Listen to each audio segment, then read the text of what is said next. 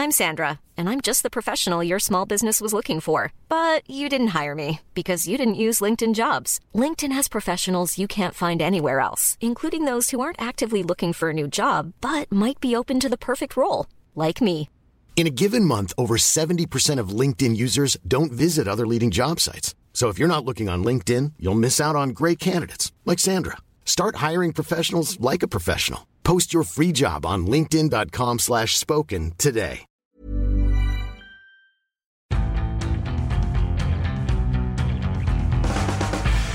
Hello, hello, and welcome. Welcome back to the Indie Football Podcast. I'm Ed Malyon, sports editor of The Independent, and I am joined uh, by a, f- a full house today. A full house of stars. Let's start with uh, the Prince of Wales, Jack Pitt-Brooke, back from his uh, back-to-back trip. Was it Newport Spurs and Cardiff versus Manchester City? That's right. And it was an enjoyable trip to Wales. Yeah, it was brilliant. The weather was fantastic. Uh, it rained all the time. It rained all the time, as pretty much your trip to Wales a few weeks ago, Miguel. Yep. Oh, that, that rained horizontally. uh, Miguel Delaney, if you hadn't guessed, uh, obviously is uh, our chief sport, uh, chief football writer. Yeah. Miguel, where, what game were you at this week? I was at Yeovil Man United in Yeovil Man. United, the thriller, Alexis Sanchez debut. Yeah, got kicked around a bit. Got kicked around a bit. Yeah. Uh, a bit of a theme this weekend, uh, which we'll be getting onto shortly. And uh, Johnny Liew is back in the house. Johnny, Hi, and what game were you at this week? I was at Chelsea 3, Newcastle nil. uh, a thriller. Not really. It was fine. It was fine, just a It was fine. just a game. it was football. Football's good. I like The- football. Uh, I mean, is it fair to say that they are the worst FA Cup ties, the ones between kind of Premier League t- clubs and Premier League clubs? Potentially they're good, but uh, it's it's so un different from that's Yeah. not a word, but it's so undifferent from what you see every week. Wenger made the point recently that actually it can be a harder game to play champion. Well, before you got knocked out by Forest, that, it, that, it, that it can be harder to play championship side than a kind of a, a lower half Premier League side because the championship side will be actually more up for it, and whereas the lower half Premier League team will kind of like just do what Newcastle did yesterday. Yeah, I mean it, it, that's even kind of spreading down to the championship Yeah. now. This this sort of you know we, we will sack it off and, and concentrate on the league. But but yeah, that's, L- let, us not get into a, a merits of the FA Cup. No, no, no, much, no, though, no. But. I, I, I did watch. A, I caught a bit of Newport Spurs, which I thought was very interesting. Obviously, Newport doing very well against a, a Champions League side. Caught a bit of uh, Cardiff's kicking of Manchester City yesterday, which brings me on, uh, coupled with a couple of other things, uh, to the big debate of the weekend, Miguel. If you'd like to stand up for us, um, Jack is going to spit in your face. I'm going to break your leg into a couple of pieces, and Johnny's going to racially abuse Right, you. okay. And, and you have to tell us which is the worst, because apparently, apparently there is some sort of debate over spitting could be worse than than any of the other Mm. two in that scenario. Um, I thought if, if if Johnny racially abused me, it would, it would hurt, and I'd I'd think less of Johnny. But ultimately, it's just a word. Yeah, yeah, sticks and stones. Um, and uh, If Jack shattered your leg, a tib gone, fibula gone. wouldn't really like that to be honest. No, so that would be worse than spitting. no. but you could just wipe that off your face. Um, you wouldn't even need to go home and, and change your clothes. Like if a if a bird crapped on you, you'd have to go and you know wash wash yourself, wouldn't you? Mm. depends what colour you were wearing. No, I, I, I wouldn't. do it all, all day. I, that would put a jumper over the that top. That would sicken me. Yeah. I'd have to go home and clean. Have you ever, has that ever happened to you, by the way? yeah, it's happened to me. Yeah. We're already hugely off uh, off, tar- off target here. What, the, the bird, or the, or the you you've been spat on. No, shat on by Oh, a right. I mean, I say, I, I yeah, can't- you can say that. yeah, That's fine. right. We're all adults here. I get Yeah. uh, people get prissy about swearing. It's like, come on, No, we're, we're all adults. I I- remember being seven years old and hearing the c word for the first time. It's like, okay, I've heard everything now. Yeah. You know, like, what are you going to do? That was a state school. Uh, so anyway, welcome to the Indie Football Podcast, and um, I, I'm pretty sure you're all aware it's the final few days of the transfer window. Lots to talk about. Wednesday deadline day. Um, a lot of the big deals. I mean, the biggest deal that we expect to happen now is going to be Pierre Emerick Aubameyang, unless Mm. something huge comes out the woodwork, Miguel, which we don't think it's going to happen. No, I don't think That'll so. I mean, there was there's been a few murmurs about Vidal to United. Still, still not sure about that. No. But but sixty million pounds for Aubameyang. Uh, I think we've previously discussed that his merits and, and whether it's worth it. Personally, for me, I think at his age, probably too much money. Um, but we're having an interesting debate just before we came in here about uh, kind of the backup striker thing. How do you view this going down? With uh, Giroud is going to leave, we think. Uh, Edin Dzeko might be coming to Yeah. Chelsea, might not be coming to Chelsea. Well, it's actually it seems everyone in the bottom half wants a striker, and usually the strikers that the bottom half team would want are essentially the sort of profile that a top team would want for a second striker. Uh, and so it seems like everyone wants a similar sort of player, but they're actually at a premium, and it's difficult, particularly for the top six, I'd say, to find a player good enough to, in that position specifically, because it doesn't change too much given players like Kane and that and how they attack. Someone who's good enough to step in and immediately adapt, but also willing to accept that reduced role. You know what usually we get at this time as well? Mm. It's, it's just before the tournaments, isn't it? So it's like so and so, like player X wants to get regular football in time to get into the Mm. Belgium squad or whatever. I feel like players care less about that. Like you're more likely to get into the Belgium squad if you're a backup at Chelsea, for example, Michi Batshuayi, Yeah, than you are if you were playing every week for Swansea. yeah, Is yeah. that fair to say? yeah, do- It, it depends. I mean, I think it depends on whether you can stay in form, and I I think it a, a backup striker who's not playing, it's it's quite a lot different to if you're say a midfielder who, who, who comes on every so often because they just touch the ball so much less, they get so much less time to to make an impression, and they're kind of judged on on the impact they make as as opposed to, you know, if if you're a, if you're say a backup keeper and you've had a, a quiet game, that's a good game. If you're a backup striker and you've had a, a quiet game, that that's a bad game. You're kind of expected to do something fairly or not. But by that, by that thinking, a backup striker can be an important part of the squad, only playing 20 minutes a week in a way that a midfielder who only plays 20 minutes a week could never be. Hmm. Right. yeah, because that, that was the genius of, of players like Solskjaer and, and I guess Dzeko as well at, at City that they could actually come straight off the bench and make an impact. Well, there was always a thing about Solskjaer. Apparently, they've said about him he was very good at.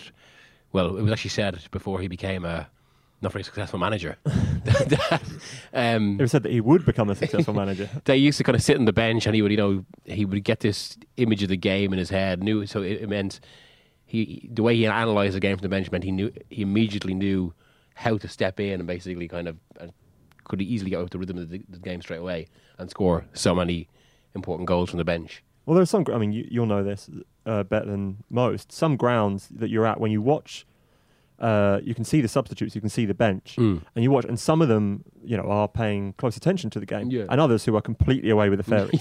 you know, yeah. uh, even um, it was Ro- was it Ross Barkley on his debut for Chelsea. Didn't even realise he was. You didn't even be coming realise he was been asked to come on. You know, so and I appreciate that's the first half, so it's a little bit different. But if you're taking your role seriously, then you have to be surely like you know you're looking at the. If you're going to be coming on, oh, I think I might come on on the left of a front three. You want to be watching the opposition right back. You want to be watching to see if he's getting any help from the defensive midfielder or if he's getting bracket coverage from the the winger coming back.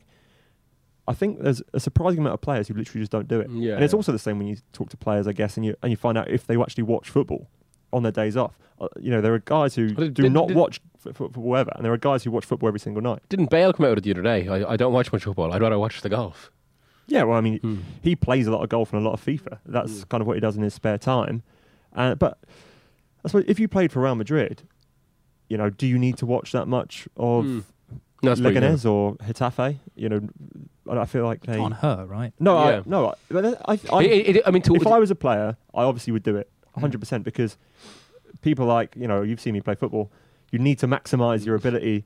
So like that every every little bit's going to help Yeah. you. But when you've always been that good, I think it just it does, never occurs to you. It's like I am this well, well, good. but then it doesn't. Doesn't Ronaldo watch a lot of football and want to try to take little bits, and like that, that almost feeds into it. if you are a Real Madrid player and you want to reach the absolute top, that you kind of you actually survey the game, see what's happening in the game, see what changes are, see think the little as little things you can take.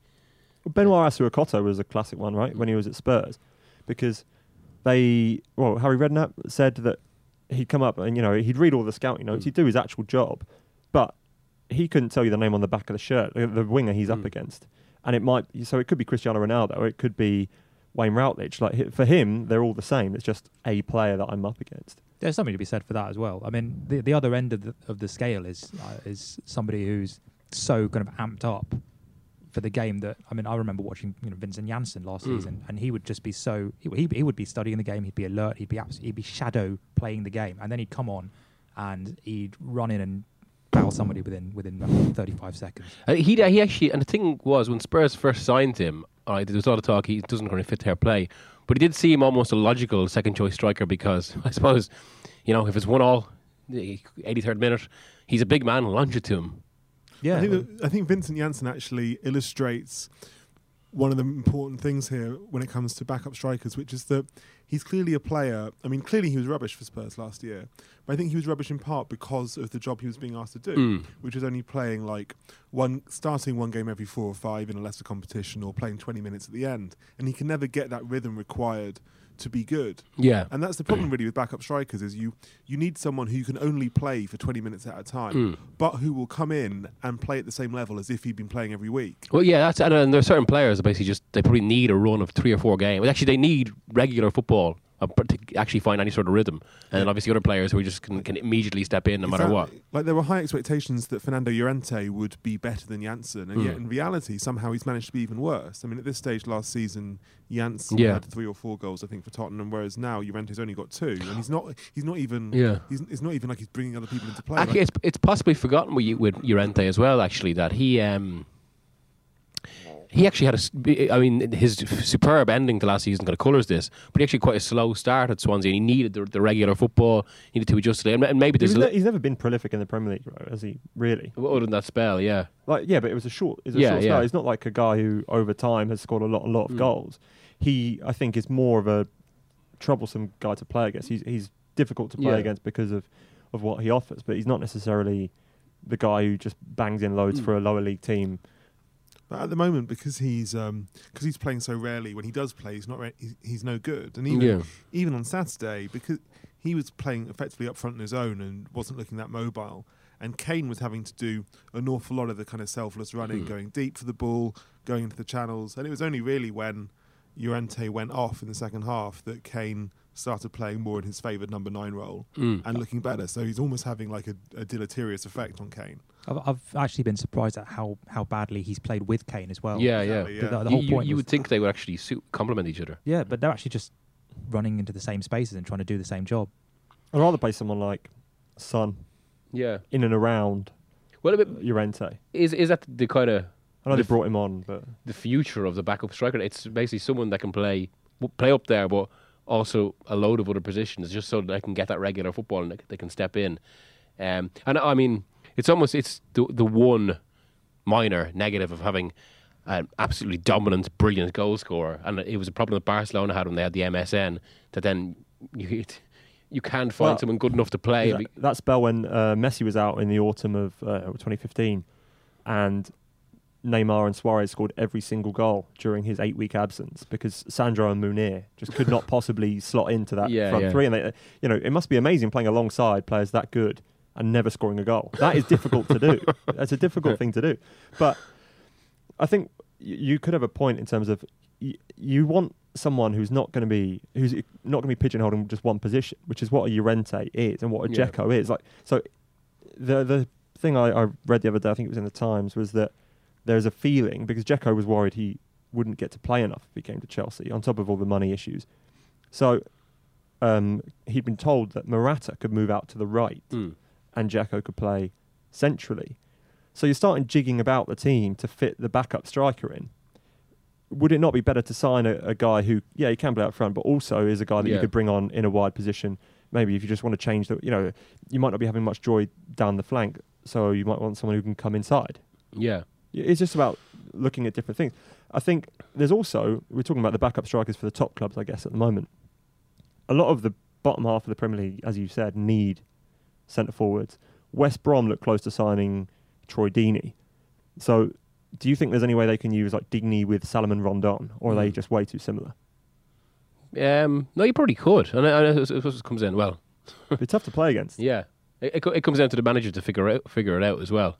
Well, Yeah. just as well they got Pardiola because Yeah, otherwise they'd be in big trouble. As we, as we saw from the weekend, is Yeah, well, I, I didn't actually see West Brom Liverpool. Did anyone see that? That was, I guess, was that the biggest surprise of the weekend apart from Newport getting a replay? Coventry, MK Dons. Coventry MK Dons. Oh, you're the big Coventry expert, Jack. Um, yeah, I don't know how much of a surprise that was. I mean, MK, They're struggling in League One. yeah, I mean, I don't know how much how motivated MK Dons were for that game. Hmm. Uh, obviously, th- I mean, there's, to move completely away from backup strikers, the problem the Coventry have got is that the better they do in the FA Cup and in League Two, the more that's only going to that's further going to increase Sisu's insane valuation of the club, which is twenty million pounds, which is going to make it harder for them to be sold and saved. Does and it's 20 also going to validate them for their like vandal- vandalism of the club. Mm. Does the twenty million pounds include the stadium or not? Is They that owned the by the stadium. council? They own the stadium. Right. They're just tenants. Yeah, there's no way that club's worth 20 million. It's, one of those that because they're still quite a big name, you don't even kind of register that they're in League Two. I mean, Wigan, I guess, they're another one. We're Wigan beat beat West Ham, and it it wouldn't doesn't even doesn't feel like a shock, even though of course there's you know Yeah. there's there's a lot of places between them. Well, I, I- I was thinking about this actually on actually when on yesterday when, when Cardiff City was going on in terms of Cardiff have recently been in the Premier League and have beaten sides that were maybe not as good as City, but got some got some good results. When when your history as a club transforms in that way, um, s- s- say imagine that Man City weren't were- weren't champions in like in the sixties or in the thirties, and actually their their history exploded to become a different entity. How much does it invalidate some of your great days in the past, or or What do you mean? Like so? as in say say say say one of the greatest moments in the club history was a famous upset in, in 1980. In fact, maybe Bournemouth are a little bit of an example, given given you know that famous upset over. United, United, Ron Atkinson's United, and now they're the Premier League and they're doing that sort of thing much more regu- much more regularly, and a shock kind of seems well. That was the old club. That, that It'd be, it'd be like if Hereford, Mm. you know, whose probably greatest ever moment was in the FA Cup, or even like a Wimbledon. Wimbledon, is that Yeah. fair to say? Yeah, or Yeah. Swansea is another example, and Swansea who, who've uh, actually been quite good at you know preserving their heritage and making sure Mhm. yeah, their, their, their legends Yeah. are looked after. You, you do kind of need to to actually make a conscious effort to keep that past alive. Yeah. Otherwise, it just gets swallowed in this whole this whole tornado of everything's great now. yeah, that's true. You know, but it's like where. would- So where would you rank like? um because some of these, uh, I guess it's But- but- because there are so many more games televised. Yeah. You remember so many more of these things, like Istanbul. Where would you rank that in like, Yeah, the all-time yeah. Crystal Palace moments? But but uh, say say if you were kind of some club was doing like or Bournemouth even, or, or some some truly transformed club like that, we're doing some kind of one of these lists, the greatest moments of their history, and have like league titles alongside an FA Cup upset when they were a nothing club. It does feel a little bit incongruous. Nothing club might get you in No, trouble. I, I didn't mean that. I, di- I didn't mean that. when they were when when when, when when they were a, a smaller, lower profile, less resourced club. And yet the emotions are Yeah. probably very comparable. Yes, exactly. Yeah, that's Wi- that, that's the point I'm getting at. Wigan in a very roundabout well, way. You know, and actually, turning to the modern game, it's because the disparity is fairly similar. You know, like a Division One as it was then in Mm. like 1985, Division One team to Division Three team. What's the wage bill comparison? yeah. it's not- Now compare it to t- a team that's like 18th, 19th in the Premier League against a team who's second or third, Mm. and it's you know huge, huge sums. Um, Wigan West Ham is interesting because uh, West Ham, for all their you know they've had a recent upturn in form under David Moyes. They made me think. They made me wonder, uh, and I did ask uh, Jack this yesterday. Which is the worst run club in the Premier League? Because I think it could be. I think it could be them. Yeah, I'd say that West Ham's performance in the Premier League relative to their revenue is pretty awful. Like the fact, wage bill seventh in the league. yeah, like they spend, you know, they spend a lot of money, they bring in a fair bit of money, and they're, uh, you know, they're staying up by the skin of their teeth this It- season. is it you know is this a, a thing that just that structurally the club is not you know they get all this money but the thing is it's great to have all this money but you need to have people in place who can spend it wisely where it needs to be spent they're obviously unloading a huge amount on wages which traditionally has correlated with league position and they're grossly underperforming that again so is this a lack of just structure on the football side of the business Yeah, it's basically the wrong people making decisions or people making bad decisions. Like I was talking to someone who's done a lot of work with West Ham, and he was saying it's amazing what they do spend money on and what they don't spend money on. Like the the way they penny they penny pinch on so many important things around the club, and yet they will willingly throw millions away on misguided transfers, which has been the story the last few years. Like some of their, I mean, writing a list. I mean, you can find these online. It's like a list of all the strikers they've signed in the Golden Sullivan era. incredible Yeah, some of these, um, like the the Ilan Ilan. I think well, Ilan, Ilan actually kept them up that season where he like scored four goals at the end of the season and kept them up. So I, I won't hear anything against Ilan on this. I was actually on his Wikipedia page the other day looking what he's up to now. Uh, What's he at? Uh, I think he's retired. Okay. Last seen at Bastia. but um, some yeah, you're like some. I mean Zaza. Uh, who's, now been, Borriello. who's now been excellent in La Yeah. Liga by the way Borriello, Kayeri. I forgot Um, about Borriello. Jesus, some of these, some of these, like, you actually you would Yeah, forget no, they're at the club because like a lot this. of them only had six months. Like Benny Yeah. McCarthy was there. Yeah. Remember that? There, there- there was this era where they, they just went and signed a load of Italians for, for no discernible Antonio reason. Diamanti. Trying, trying to Antonio recreate Di, Di, Nocerino. Di Canio. They just went through some Gazzetta, Yeah. Gazzetta Football Italia VHSs and oh right. We, And- we and- want another Di Canio. Diamanti, they had uh, Demba Ba. Was he there? Demba Ba was good there. Uh, Piccion. Jesus. Was Vic- Piccion was he was he not in the in the It might have been Icelandic era rather than the Solomon Gold era? Victor Obinna. Enner Valencia I on interviewed loan. Victor Obinna. He was boring. Um, Jelic, was it? It's actually, yeah, but but even even the fact you say that about the Icelandic area, it's one of the maybe it's, it's one of these strange traits that a club has, no matter their current identity. That it's something they al- like do you remember as far back as the mid '90s in the Redknapp when he had what Marco Boogers, Yeah. the other Dutch striker they had at that time, Boer was it? Uh, Pablo Barrera, 2010 World Cup signing. God, there are a bunch of these. Uh, Brian Montenegro. Danny, do you remember Danny? Marco Brian Montenegro is not real. Brian he Mon- is, he is. Wellington Brian Mon- Paulista. Brian Montenegro sounds like a number that would end up on your phone at Exit Festival.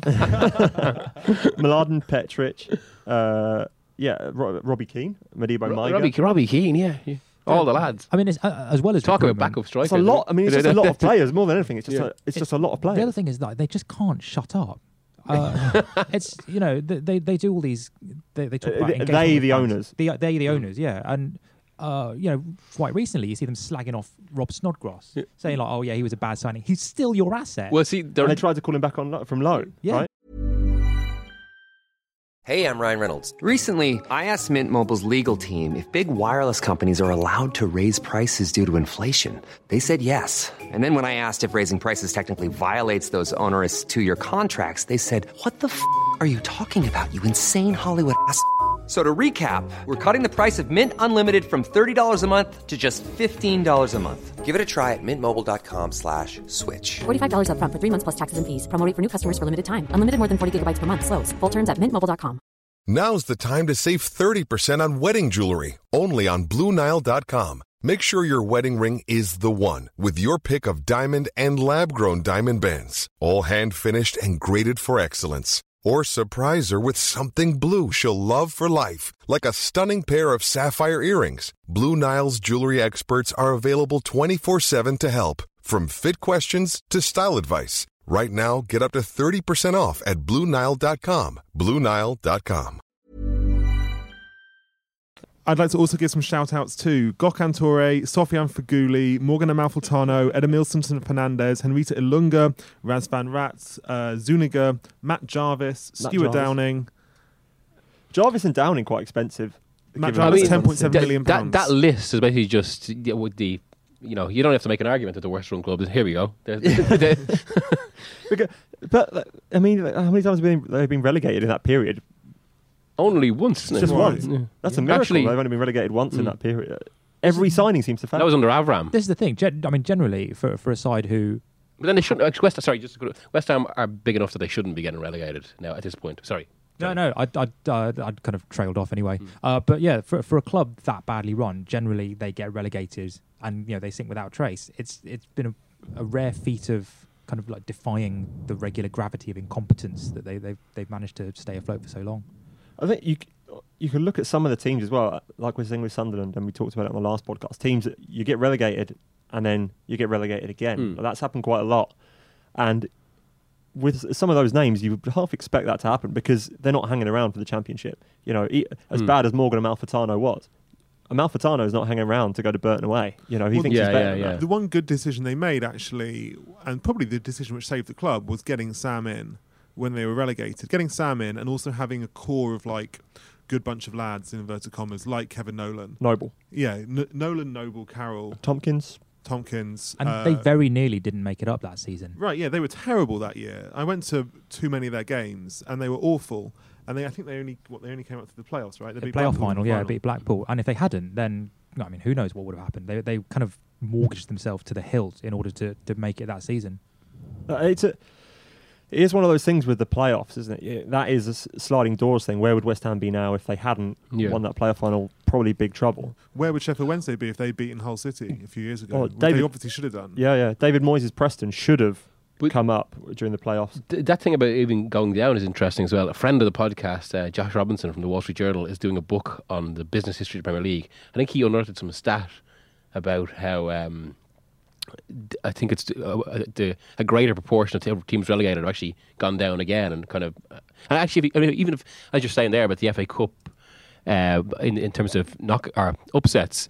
The amount of sides, actually, as you, as you said, that are, that are lower than you expect. We've got Bradford down there, Wigan, Covent- if Coventry. you remember, when Huddersfield, when Huddersfield got promoted this year, or technically last year, Mm. it was the it meant that over half the teams out of the 92 have now played in Yeah, the Premier yeah. League. But in League Two, you've got four or five teams that have been in the Premier League. So like your Coventry, Yeah, yeah. Portsmouth uh, got promoted, or are they Portsmouth down got- yeah, Oldham. Oldham, Wigan, Squint. Like you know, there's a lot of teams that are far down, that, and even teams that have Yeah. been there recently. Um, Wigan's fall was probably the most obvious, but that's you know one of the things is that you can't just build a club on sand. It, ha- it has shown, I guess, to an Yeah, extent. yeah. Portsmouth was an absolute mirage in Yeah. many ways. You know, the cl- that club changed hands between some interesting characters, um, and what you get is. Oh wait, the the carpet gets pulled out from underneath you because Mm. you know, now they're owned by the Disney guy, which could be, you know, it could bring them up. But you have to build it step by step. If you try and do what kind of Wigan did, where you throw money at it and then you get relegated and everything gets ripped out the centre. And there are a lot of kind of quote unquote non traditional clubs now who are actually relative powerhouses in the lower leagues because they've done that because they've got like they've got nice stadiums, nice setups all around. I think uh, maybe uh, Plymouth for example in this Well, regard. Plymouth, Plymouth aren't a powerhouse. No, but no, but you know, you know what I mean. That that they're, a safe of, club. Yeah, yeah, yeah. James Brent. Uh, I mean, they got bought out by a property developer, which Mm. is always a concerning thing when you know the the stadium was. A, and, but Brent's going to make a lot of money. Uh, I won't go into Devon politics, but ba- he he's going to make a lot of money. The club are saved and will be fine and stuff. But having that that, that regular gate income Mm. and a bigger gate income is so big in the lower leagues. Like Huddersfield, one of the reasons that obviously they've got a rich owner, benefactor, but they got to share the stadium with the rugby league team. So they've got a big capacity, and you can make tickets a low price, and you get more people through the door. Uh, An mean, interesting point that I've heard made about Huddersfield is that a bit like Bournemouth, or even to a lesser extent Swansea City, to go up the divisions, it helps to be smaller and more streamlined because there's just kind. Oh yeah, because yeah. Basically, you've got fewer people having to make decisions. You've got less media pressure. You've got less fan pressure, and it's actually easier to you know to appoint the right people, Mm. make the right decisions, and get up into the Premier League compared to say To United, Mm. Nottingham Forest, yeah, yeah. Derby County, basically teams who are arguably now too big to come up because they're so kind of unwieldy, basically, Mm. as operations. Super tankers. Super clunky, Yeah. clunky super yeah, tankers. clunky super tankers. I mean, against that though, Blackpool, who uh, you know were a small team that went up and, and could have, if they'd invested the money right and and managed themselves right, been quite quite a potent force, but obviously weren't and and weren't. Yeah, obviously Blackpool. Blackpool's interesting because obviously they they have been incredibly badly run, but in a sense they also they were also like a precursor of Bournemouth. In a s they showed like how a small Yeah, yeah, a, it's s- true. a small club could do it, playing their own.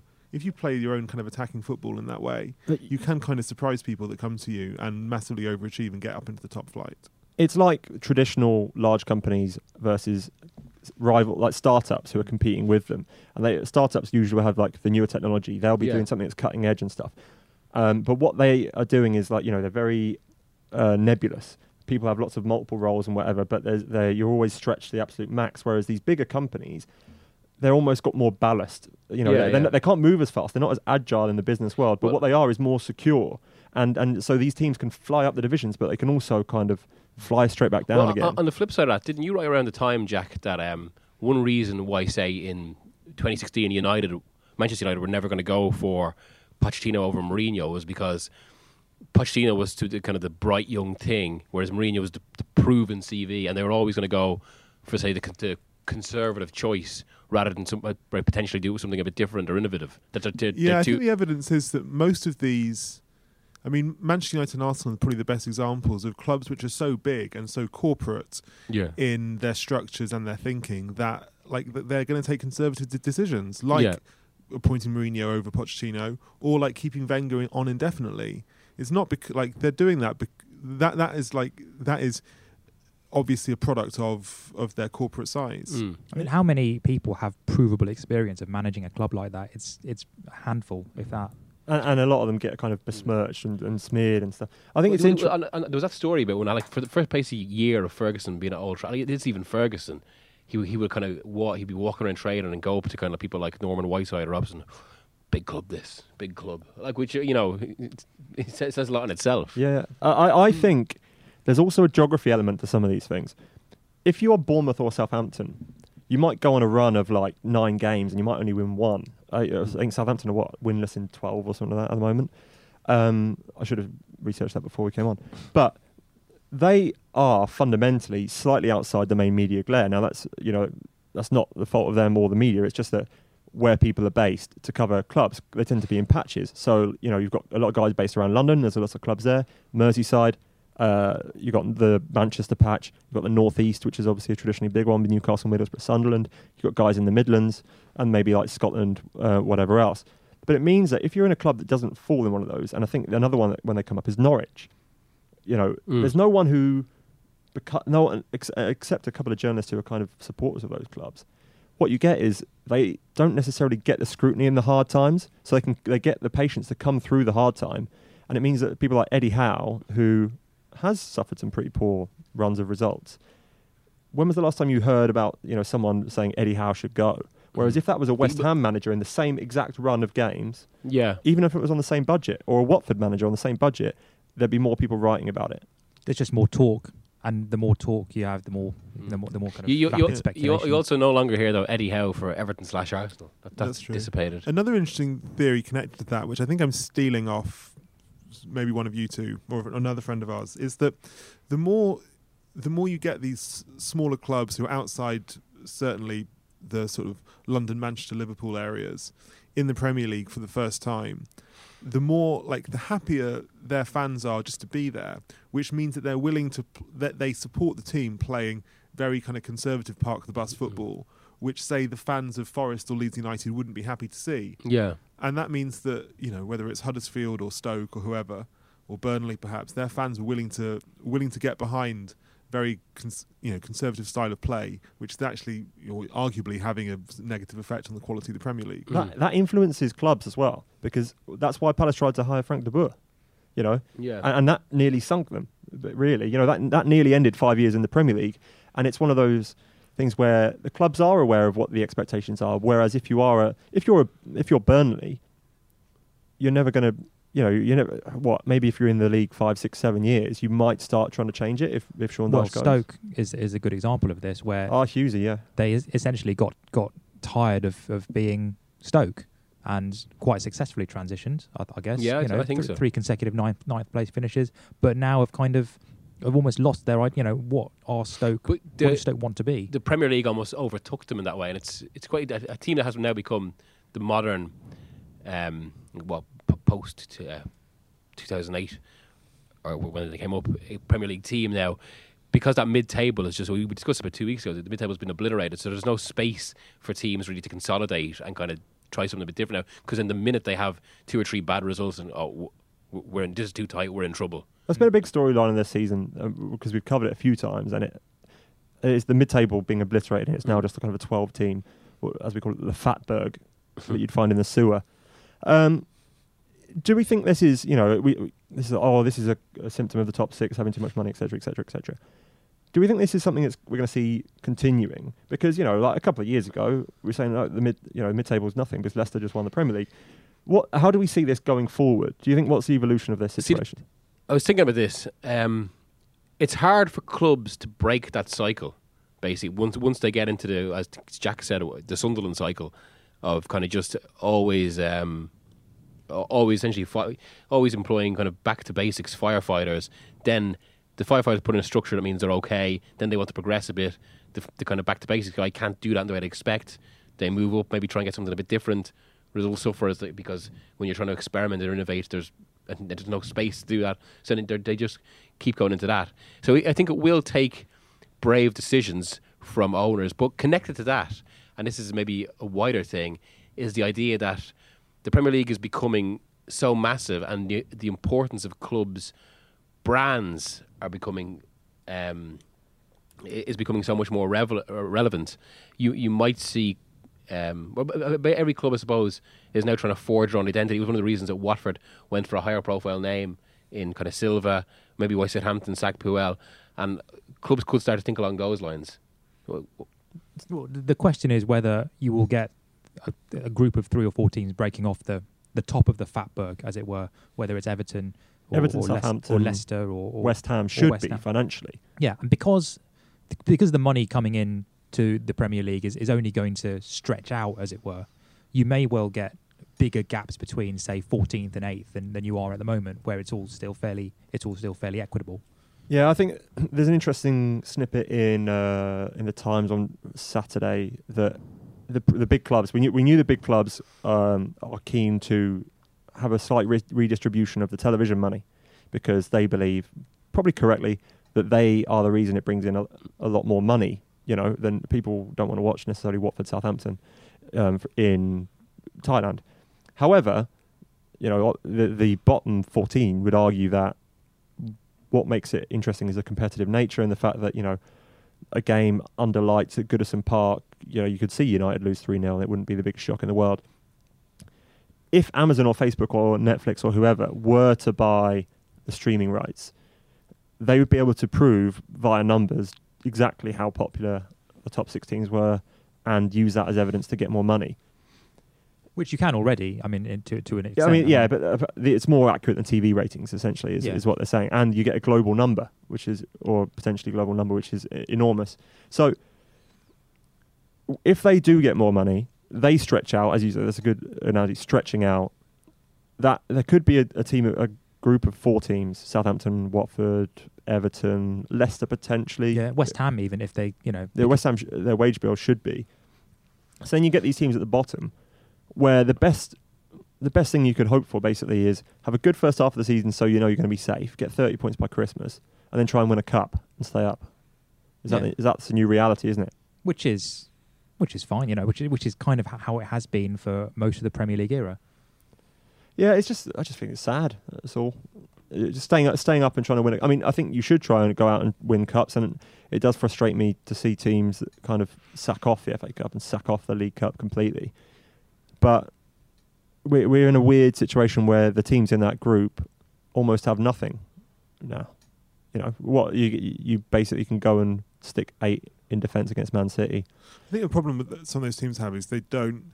They almost have to decide what they're meant to be good at. Are they meant to be good at trying to not get smashed by the big teams, or are they meant to be good at trying to beat the other, the other smaller teams?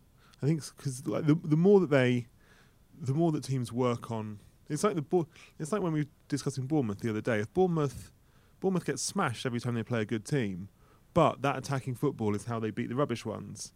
And You Mm. can't kind of expect them to. It's it's quite difficult to. If you get the analytics, there must be someone who could do the be good analytics at on both that. sides of the game. Yeah. Well, Burnley, uh, who who started the season incredibly well against big sides, got a lot of good, good results at at the big sides at the big sides, and have kind of you know they've they've kept it up. Their, their style of football seems to be you know good in all time zones, as, as they say in American politics.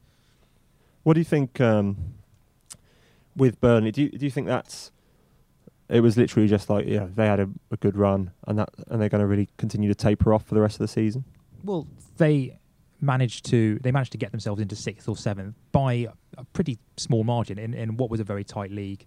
They managed to get a, a small competitive advantage for, for about two or three months. Now what we're seeing is them pretty much coming back to the pack. It doesn't make them a bad side. It just means that perhaps their you know their advantage over the teams below them wasn't quite as, as, as wide as we first thought.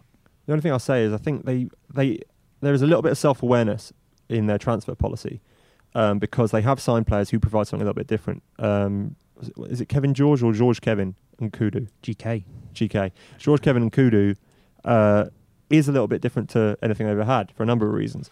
But he's like, you know, he can take a player on. He's fast. Like I saw, I only saw him on his debut come on as a sub, but he's got a little bit of spark and electricity that they didn't have. In fact, he looked completely out of place because he was the only player trying things. Aaron Lennon.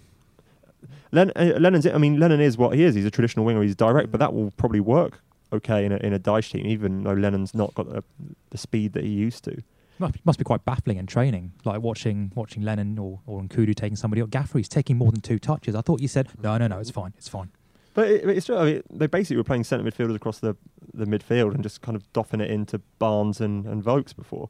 So having Nkoudou try and beat a man. And the thing is, what's interesting is then he loses the ball and they all you know, they're all kind of what's, Yeah, what's going on here? players have to cover for him. Yeah, yeah, exactly. Um, good talk roughly on the FA Cup, but broadly speaking, not on the FA Cup at all. Uh, we just want to have a little preview of deadline day before we go. The Premier League were kind enough to schedule seven Premier League games on Wednesday night as well, uh, making this week uh, 20 Premier League games, uh, the opening weekend of the Six Nations, the Super Bowl, and a whole load more stuff that we have to organise. But uh, Wednesday night is the big one. I don't know what we're really expecting beyond the, the kind of stuff we, we talked about earlier, but I will ask you each one transfer you would like to see because that is very different to what you expect to see. And I'll start with you, Johnny, because I'm sure you've got something creative lined Uh, up. Giroud to Chelsea, last minute gazump. Why, why do you want it to happen? That'd just be just be great banter. Mm-mm. He'd be a decent backup It- there. It, it works for it works for Chelsea. It works for him. Uh, it doesn't really work for Arsenal, but you know, Azpilicueta kind of I- getting 40 yards in, pinging that cross over the top, and Giroud just nodding it home. It'd be an odd one for them actually because Arsenal fans really like Giroud and they absolutely hate Chelsea. mm, They Yeah. like him the less he plays. When he plays Yeah. every week, they absolutely despise the guy. but when he's coming, you know, I mean, how, I don't know how many minutes he's played recently, but it feels like I haven't seen him play in a while. And now they, they're all like, "Oh, we should keep Giroud. He's, he's, you know, he's one of the best backups in the league." But when he plays every week, they despise him. So it's probably time to make your mind up. Uh, it looks like Arsenal made their mind up though, and it looks like he will go. But the the fees what 25, 30 million they want. Do you think that's a bit a bit rich, or do you think he's worth that? Um, yeah, I mean that is quite a lot of money for a player who's what coming up to thirty-two. Yeah, yeah. uh, and also who would only be who would only ever be a backup at Chelsea. Like he's not going. to I mean, and is at the and is at the very lot at the very bottom of a long list, which included Peter Crouch, a few places above. Ashley Barnes as well. Right, by all yeah, yeah, accounts. That yeah, Chelsea do look like they're shopping in a, in a peculiar Actually, Ange, situation. to be fair to Michy Batshuayi, you know, you couldn't have a really a better response to uh, your manager so openly wanting to replace you.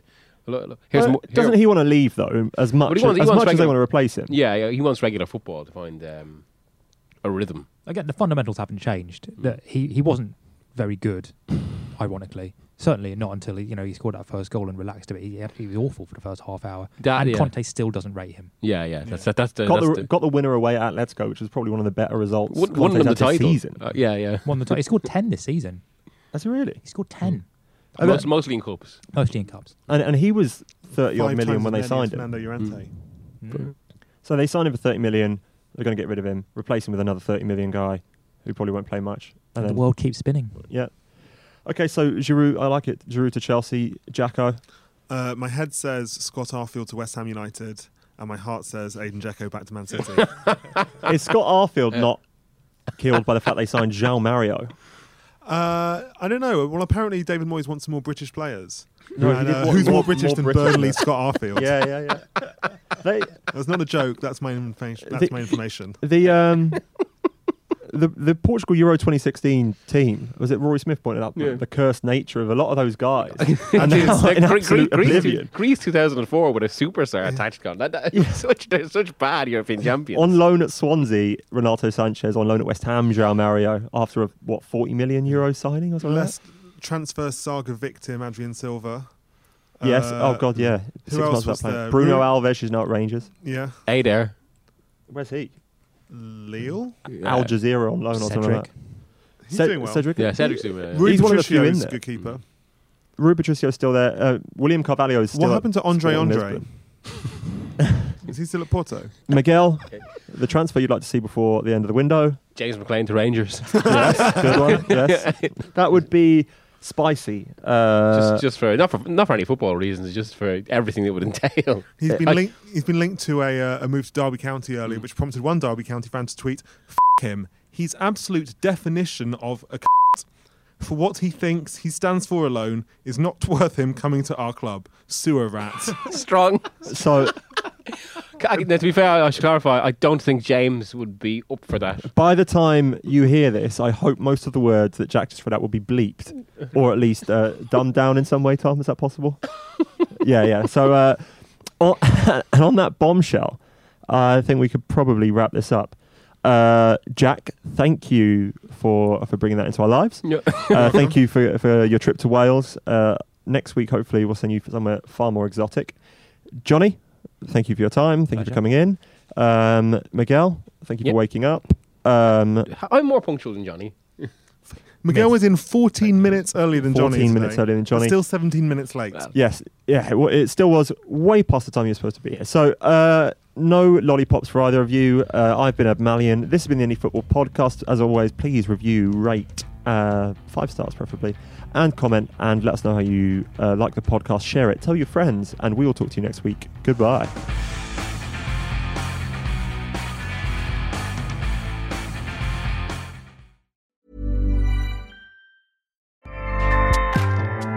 ACAST powers the world's best podcasts. Here's a show that we recommend.